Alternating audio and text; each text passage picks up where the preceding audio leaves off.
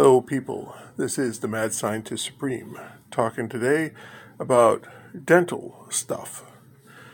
Well, cavities is caused primarily by the bad bacteria in your mouth. Now, good bacteria doesn't produce acid. Bad bacteria produces acid, which causes cavities. If you were able to remove your bacteria that causes cavities and put in no acid bacteria, yay! But changing out the bacteria in your mouth has been found to be almost impossible. However, there was a dentist in Florida who found a bacteria that killed other bacteria, kind of like penicillin. Now, if he had taken that bacteria and subjected it to x-rays or other mutagens and had it randomly mutate so it produced less acid but still killed the other bacteria, and that's easy to do on agar dishes and, you know, con- correct conditions. You can find out what's what. And then he, if he had created a bacteria strain that didn't produce acid but still killed the other bacteria, and had it produced naturally through radiation, or that's considered natural, well, he could have then put that in a yogurt and given it out. As it was, he did it through mutation, selected mutation.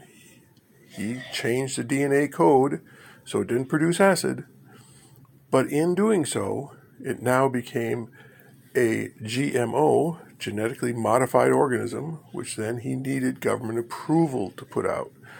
Well, he could never get the government approval, so his country company went bankrupt.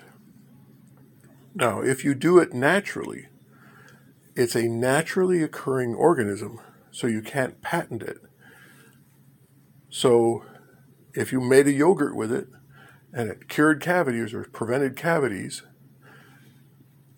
you would sell some, but then every other yogurt manufacturer could take one of your yogurts, make their own, and outsell you. Well, so the money isn't in the production of it. The money needs to be just granted.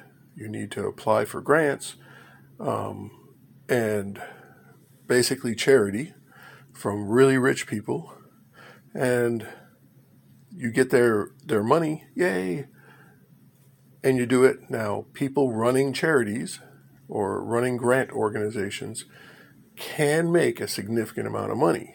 Well, significant for me. I'm a poor person. So that's, you know, one hundred thousand dollars a year is, wow, that's huge to me.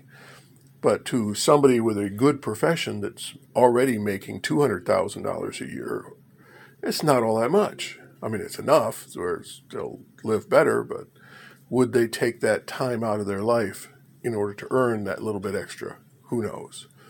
That's one way we can stop having cavities. And cavities is one of the main reasons people get their teeth pulled. So you get your tooth pulled, let's say through an accident or whatever reason, you're missing a tooth. Oh no. Well, they can do implants, but even those go bad over time. Well, years ago, they found that if you take powdered intestine, you take an intestine, now they did this experiment with pig intestines, but it doesn't matter what species you're working with. You take a pig intestine, you scrape out all the material, then you wash it really good with Dawn dishwashing soap, so you get rid of all the antigens. So essentially, all you're left with is collagen. Now, they thought that was just collagen, but apparently there are chemicals in there that cause regeneration. They used that uh, strip of intestine to replace a dog's throat, and they were able to get that dog um, throat regenerated, and it had a new and usable throat. A guy cut off his finger, regrew the finger. Thigh muscle was destroyed and had to be taken out, in the war in Afghanistan, and they packed that area with pig intestine powder, and it regrew all the blood vessels, nerves, muscle, and he has a fully functional leg again.